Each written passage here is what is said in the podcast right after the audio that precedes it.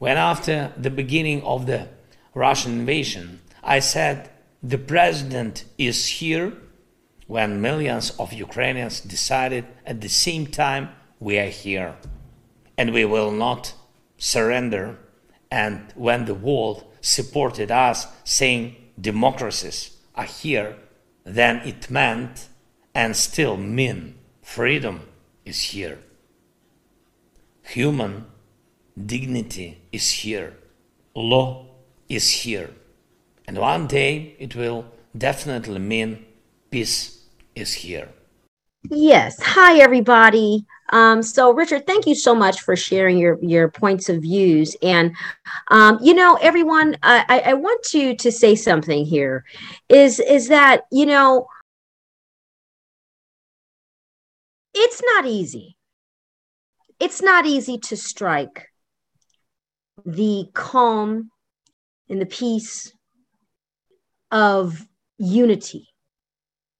It's possible but it's it's just it's not easy because we all have our very strong and extreme beliefs that we hold dear in our hearts and that we try to pontificate to the world.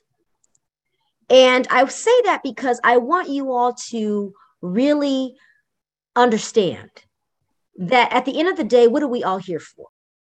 We're all here as was dis, uh, discussed earlier and in the title of this program, to discuss what this midterm election is teaching us so that we can take an active part in participation and making it better for the future. And also, we can be educated citizens in America, understanding the moves that we must make to make a difference. And when it comes to what Richard said about the Christian and neo neo uh, liberalism, is that what you called it, Richard? Um, some of neoliberalism, I did mention that, but Christian yes. nationalism, yeah. Yeah. So yes, we understand how you know evangelical Christianity. I myself, as you guys all know, I'm an ordained minister. I was raised uh, very evangelical Christian my entire life.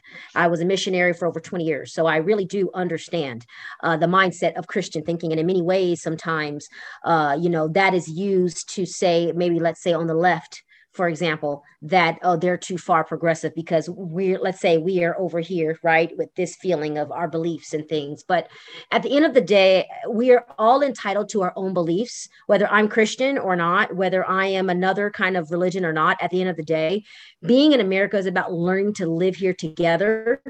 And we can have those opposing even beliefs, but we can learn to live in peace and, and really see everyone as very uh, beneficial to the fabric of America. Francis, you have your hand up. Uh, please uh, unmute yourself and uh, uh, uh, join in. Hey, y'all. Thanks. Um, Francis, she, her, hers. Um, so I'm a political organizer and I have also run myself. Um, but I spent this GOTV in St. Petersburg, Florida, um, working on the coordinated campaign to help you know run a staging location. Um, and i got to know a bit of what's going on in florida uh, firsthand. Um, and some of my assessments include that i think a major damaging major problem is that the centrists in the party have pushed the progressives out. Um, and that has led to a time where pro- most progressives have formed their own organizations or organizing separately. Um, and I believe that this isn't good for anyone because it has led to uh, the fact that the party's GOTV efforts didn't have enough volunteers, and the progressives are all sort of diffuse themselves. They're doing uh, their own organizing, but like that lack of coordination, I think, is majorly uh, a, a, huge problem. Uh, even in, and and I think that, um, and while I respect Richard's views, I do I'm here and I'm glad that we can have this dialogue because I'm coming at this from a very other side. So what I've seen is um and I'll say that the the candidates even in Florida that were running had pressure from the local county parties to run a centrist campaign and all their messaging was weak. It was even, you know, the party's messaging was like, you know, Democrats are running to reduce costs and make sure everyone can live the American dream. And that is so uninspiring to anyone and i was going and and i've seen this in other places too where uh, uh you know there are um so so even like staten island or florida where people think it's red or purple No, there's just so many would be Democrats that have completely given up on the political system. They mm-hmm. don't see how it would ever change their life, and they've given up. And and mind you, there's also decades of voter repression that have been happening in Florida, and that's another big thing that needs to be acknowledged. And people are still getting threatening letters and phone calls. So and and people are scared to go out and vote. So mm-hmm. the GOTV and those person person uh, conversations really does make a huge difference but when we don't have enough volunteers to do that because the party has been fractured. Mm-hmm. So I'm going to just close because, and I can maybe come back on later because I have many more thoughts. But, but um, I wanted to say that, uh, you know, I, I think about the the blue no matter who folks, and then uh, so it's like, okay, well, let the progressives have our candidates. Because those of us who will only vote for a certain caliber of candidate who's not taking corporate money, who's not, who's actually um, putting people centric uh, things forward, um, let us have our votes, and then you all can vote blue, no matter who, you know. Um, so I and I guess I will say that my mom, who's a very and I grew up evangelical Christian, um, my mom Bernie Sanders moved her over from the Republican side because she hmm. actually uh, views his his uh, views as as as um, very very Christian. Um, wow. So I would say that I, I think, and also I mean, this attacks on socialism uh, again, I think that we need to maybe package the messaging different. Um, and mm-hmm. I know in mm-hmm. Florida, there's obviously a lot of folks from immigrated from South and Central America who have deep triggers from the words, but mm-hmm. I don't think mm-hmm. that means we can abandon the the real people centered, uplifting the poor. Uh, we got to stop talking about the middle class and start talking about the poor as well. Mm. Um, and anyway, so I'm going to stop uh, there. And I did invite everyone to Wednesday. I'm having a little gathering with some of the Florida folks and people I know from all over the country uh, you're all welcome to join there too uh, including that's beautiful Francis. put that information down in the chat for us so we can know about that more. And i think you bring up some wonderful things about what's happening on the ground. Messaging is very important. Would you all agree that if we need to further galvanize the message so that we can get what we want at the polls and the end result that we definitely need to come together more and have a well constructed messaging right that really appeals to all american citizens and that hits it on the head? I think we'd all agree with that. Uh, so i think that's very important for us Francis. uh, and honestly, in this discussion, we like to discuss what has happened and what, what, what are the struggles we saw, but let's also talk about some of those wins. But let's also t- talk about how we're going to move forward because that's how we take what we've learned. What, what, what can the past give us, right? The lessons, right? So let's take the lessons with us. Let's learn the lessons and move forward and make better choices for the future. I want to go to Frank Porter. Frank, your hand is up, my friend. Please do share. Thank you so much for being here. Yes. Well, thank you for this discussion. Um, I live in a rural county in California, and, and people who live elsewhere in this country may think that uh, California is all a blue state. We're not. Uh, right. Uh, we have about 12 or 15 counties that are very red, um, and some of them are probably in this purple spectrum. And I live in one of those red counties. And we've been spending a lot of time over the last four cycles really focusing on local issues, local down ballot races to try and build um, our base of Democrats in our county and it's working. Now we focused on local issues uh, and uh, local values, and also in our canvassing, talking to people in authentic ways. And uh, I really would recommend to folks. Um, there's a thing called the Rural Urban uh, Bridge Divide um, Project Initiative, and I'll put it in the link. They have a, done a lot of research on how Democrats can succeed in rural America because honestly, when you break down what goes on in our country and what parts are red and what parts are uh, not red, basically it's the rural areas or it's the rural Midwestern uh, mm-hmm. states. Uh, many in many ways, if you look at the voter breakdown in our county, in El, El Dorado County in California, it much mirrors much of what you see in the Midwest. Um, and so, and that's true around the around the country in parts of Oregon, parts of Washington. Uh, again, very rural and rural values. And you have to approach rural issues differently and more authentically. And I think the Rural Urban Divide Bridge Initiative has done a nice job of really providing some good resources for Democrats to think about how we message when we go out and campaign and do door to door work and work on the phone, but particularly the canvassing work. Uh, how you talk in authentic ways and find those common values that Dom talked about focus on the commonalities because uh, there are a lot more commonalities than you expect and you over time will start winning over voters um, yes. and i think we also need to spread a lot we are weak in our area be, in the area of youth engagement, primarily because we have such an older population in our county. Uh, and that's an area that we have to work on. But I really would recommend the Rural Urban Divide Initiative. I'll put a link in the in the chat. I encourage you to check it out. They have some resources, and I think uh, it's a valuable thing to spend a little time studying. Thank you so much. Thank you, Frank. Yeah, that was great, Frank. Um, Frank, drop your information, please, for me in the chat there. I'd love to stay connected with you. You seem to have ear to the pulse, of the ground. And uh, I lived in the midterm, I mean, in the midterms, Midwest. I live in the Midwest. and uh, and he's right. We really have to address Midwest uh, rural communities a certain way. And me personally, I have a very interesting experience with that. Being an evangelical, having been a, a missionary in that area minnesota iowa north south dakota. Really there's a way you have you relate to those but he's right uh, frank is right. If you relate to them and you speak about values we will definitely definitely win uh, in terms of moving us forward more holistically but we got to learn how to talk to one another. That's the thing we got to learn how to talk to each other.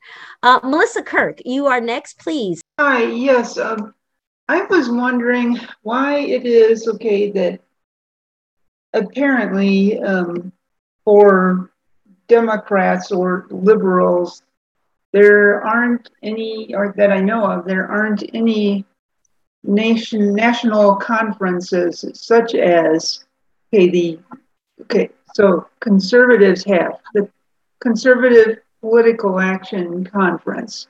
They have turning point usa how come how come there evidently there aren't any such conferences, but for, more for uh, liberal people or even for libertarians? Uh, can anybody, would anybody maybe be able to answer that? I have a comment about that. And my view, probably expressed here, you see, is that liberalism is under attack. And we have it right now, we're controlled by the extremes. That's the, and our, our country is highly divided and we're losing the middle. We're losing the middle. So, um, so we've on the right, we have, of course, the fascist attacking liberalism. That's true. But on the left, we have the socialist attacking liberalism because it's not socialism.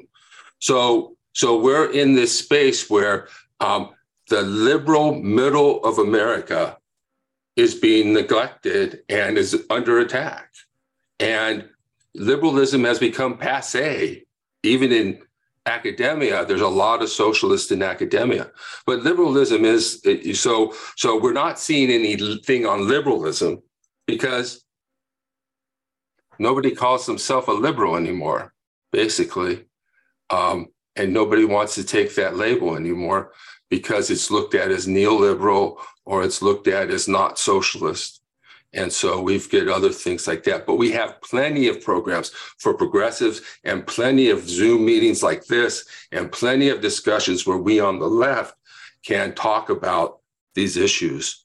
And um, so that's why you don't see the word liberal um, thrown around that much, except here and there. And why we have to have all these avoidance of the word liberal, like liberal democracy and so forth. Well, and also, um, yeah, can I, I mean, talk a little bit about the rural urban divide. All right. But I take a look at New Mexico. All right. So New Mexico is a pretty rural state, right? Like I would say maybe, Albuquerque is its biggest city and it's really Albuquerque is really more like a, a big town than a large city. And, and but so New Mexico though uh, elected mostly Democrats in the, this midterm election.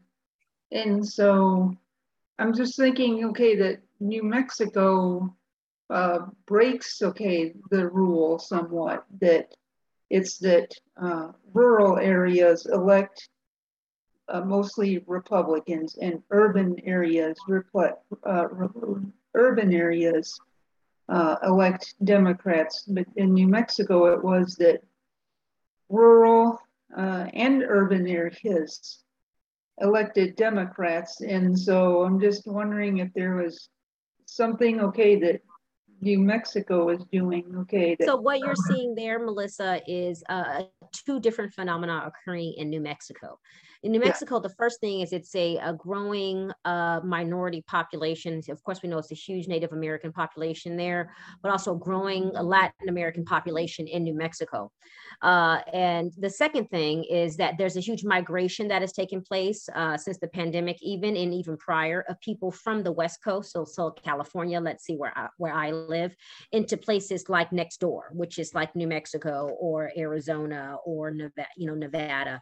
Those areas are getting more of an influx. And so they're getting people coming from more of a liberal leaning uh, perspective going into those areas. And so that's why they are actually changing in their political uh, kind of where they generally tend to stand. So there's a lot of things that are at work and at play here in the mix of everything that we've discussed, uh, be it because of the issues of propaganda that always exist out there. We know that, whether it's the issues of extremism in either corner, whether it's the issues of lacking unity and being so strongly divided of, of different uh, religions and ideas. At the end of the day, this midterms 2022 has taught us one huge lesson, and the huge lesson that encapsulates all of that is mm. this. As a country, yes, we are divided. As a country, yes, fear has divided us. But what is the one thing, my friends, that conquers fear? It's love. And while that word love might sound rather soft to some, Love simply means care, trust, understood, understanding, support, the feeling of being loved. It taught us that we as American people want our government to love us and treat us that they care about us and we can trust it. So we have to continue to fight to make sure that we can trust our government. We have to continue to fight to make sure that we are willing to protect our democracy at all costs. And we have to continue to remember that the arc of justice goes all the way north and points forward for us all. But we all matter, we're all important, and let's all do everything we can to stay engaged. So I'll leave you with that, and I'll turn it back over to our dear Richard Procida. Okay, so I want to get these. We are scheduled until three thirty, so I want to try and get let everybody get the chance to speak. We got two more. If you want to um, um, make your question real quick or your statement real quick. Um, Marianne, go ahead and unmute. Okay, what I I live in arguably one of the most um, right wing counties in Florida, and what I have seen the past election at the lower level elections, not the higher level, which we know all went um, Republican, is that even at the lower level, people were voting party over principles because principally they were talking about the fact that they didn't want more growth, that they wanted um, to curb the way our city was being affected. And yet, all the people who were pro growth, pro the big um, developers were the ones who got elected. So, how do we begin to get people back to voting for their principles instead of their party? Well, the biggest indicator of who you're going to vote for is who your parents voted, what party your parents voted for. So that's a big stop right there. And then that, yeah. And then, um, you know, we do have to appeal to people. You know, we can't just um, start fights with people. Um, we do have to appeal to them and their values and their beliefs. Rural America, they're proud to be American. They're proud to be American. And we should be too to Marianne's point of how do we get people to vote not on their party and on their principles, really that's about how we talk to one another. It really is. Uh, if I talk to you, let's you said you're in a very very red area. Um, I'm in Orange County uh, in a very red area, the reddest area down here in the particular area that Republicans try to hold. So when I talk to business, other businessmen or people that I have to work with as a black woman in Huntington Beach in America, in a very red area, uh, I still want them to, I want to help them to see the issues that we care about are important. So, how do I talk to them? I don't focus on the things that I know that we may clash upon because those kinds of things will immediately elicit, as uh, Richard brought up, just rancor uh, and, and just issues and struggle and strife. So it's not going to be about that. It's going to be about our principles, our values. I know I want to feel safe and they want to feel safe. So I know they care about, you know, maybe our borders and our homeland security. I doesn't mean I don't care about that either. I do too. So we try to align Marianne where we can, and this is to everybody, and try not to judge someone based on their republic, their party, if they're Republican or whatever. Don't do that. Talk to their soul and their spirit. That's what's most important. We got we had two more. We had another two more. Abby, go ahead.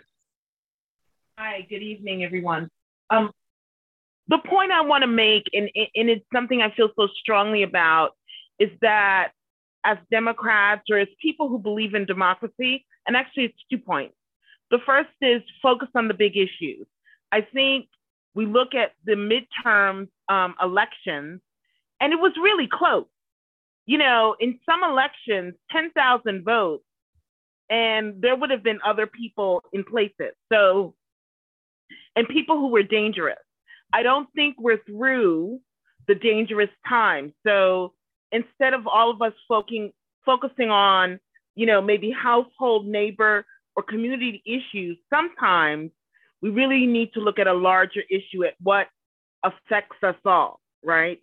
Um, the second thing is, and, and, it, and it's something that I find that also um, concerns me, my personal life, is defining the narrative. I find so often um, we kind of feed the issue and then immediately are on d- defense.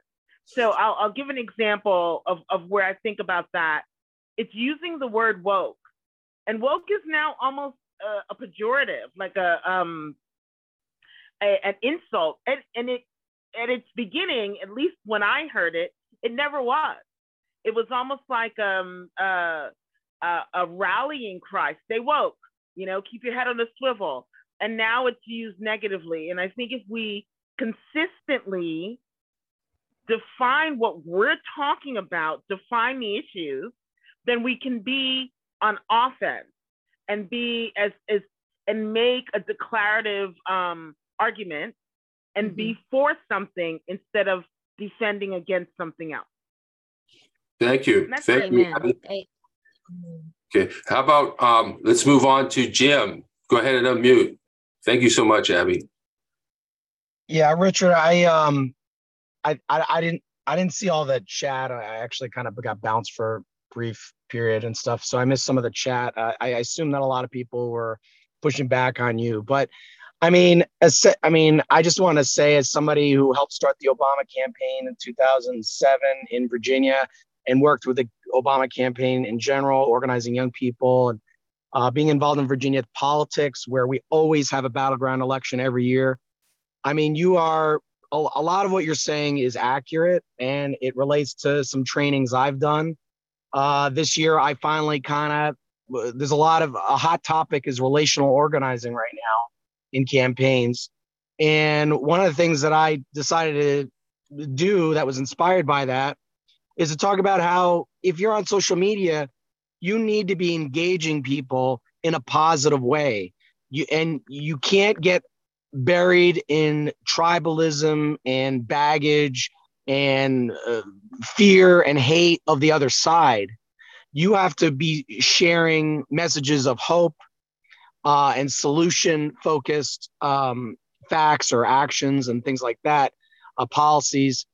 And right now, a lot of the energy that I see on the left or the Democratic side, a lot of it is totally without strategy and without focus.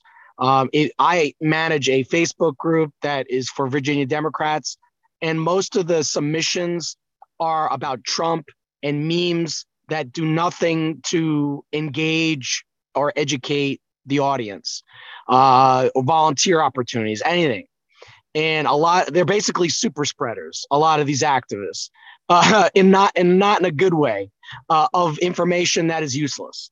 So i i got to back up a lot of what you're saying. I, I, think maybe you could say it in a way that that won't uh, trigger people as much but but you know but i mean but yeah i mean i just i shared in the chat a story about how one teacher in fairfax county where i live in virginia was playing privilege bingo in the classroom and telling even military kids that they were privileged and and you know and and trying to rank people by privilege. So there there's times where this this, this teaching goes too far. And we need to at least address it from a point of view of of reality and not uh, just pretend it doesn't exist.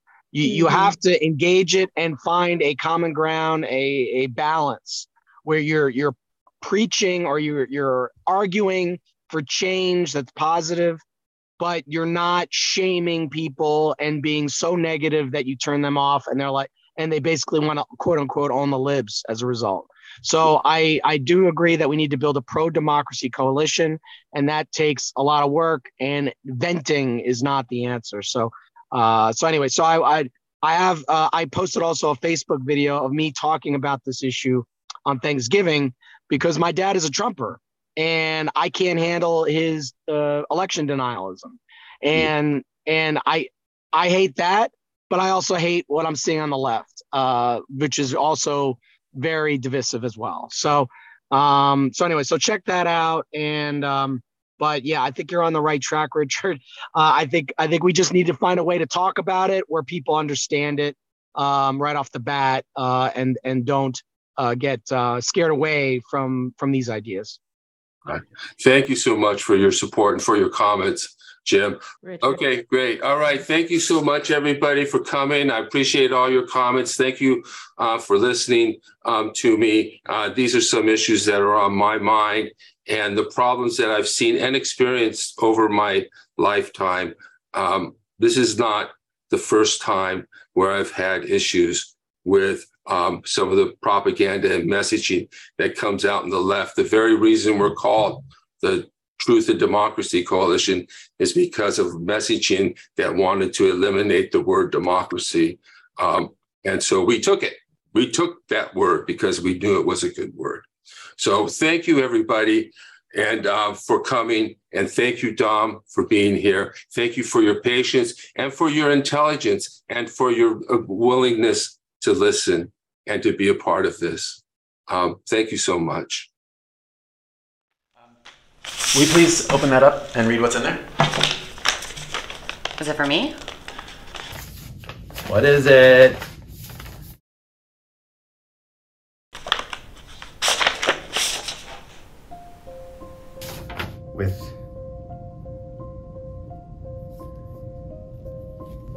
Do you feel safe? You shouldn't. Everyone with a gun is going to be at your house. It's time to spill blood. You know I'm a comedy guy, right? What is this? This is for people who are working our elections, volunteering. Yeah. Just the people that work at the polls? Mm-hmm. That is bone chilling. You're all going to die, and it is what you deserve.